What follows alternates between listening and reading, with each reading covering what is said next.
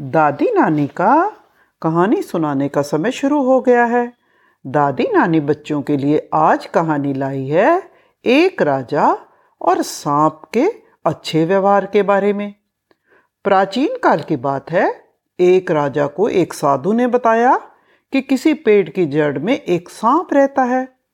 वो तुमसे पुराने जन्म की दुश्मनी का बदला लेना चाहता है। अब राजा को अपनी रक्षा करने की चिंता सताने लगी।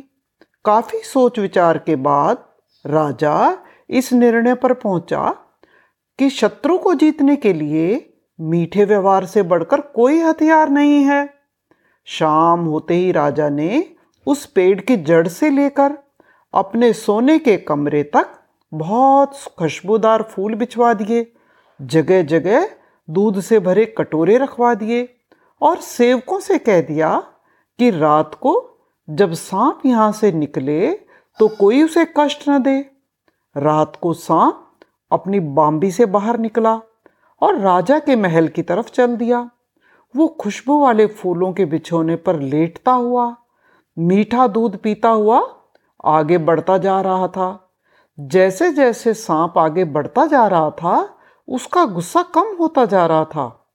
जब वो राजमहल में प्रवेश करने लगा तो उसने देखा पहरेदार और द्वारपाल बहुत बंदूक और शस्त्रों के साथ खड़े हैं, लेकिन उसे हानि पहुँचाने की कोई कोशिश नहीं कर रहा है।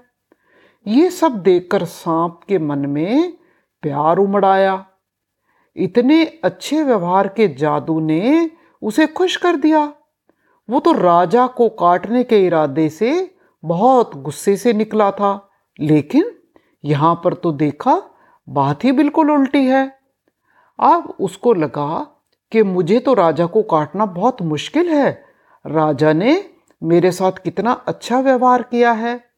मैं इतने परोपकारी राजा की जान कैसे ले सकता हूँ, जो अपने दुश्मन के साथ भी इतना अच्छा व्यवहार कर रहा है? राजा के पलंग तक पहुँचने तक सांप का निश्चय पूरी तरह बदल गया। उसने राजा को माफ़ करने का फैसला कर लिया। राजा के पास पहुंचकर सांप ने राजा को कहा, हे राजन, मैं तुमसे अपने पुराने जन्म की दुश्मनी चुकाने आया था, और लेकिन यहाँ पर तुम्हारा इतना अच्छा व्यवहार देखकर मुझे हरा दिया।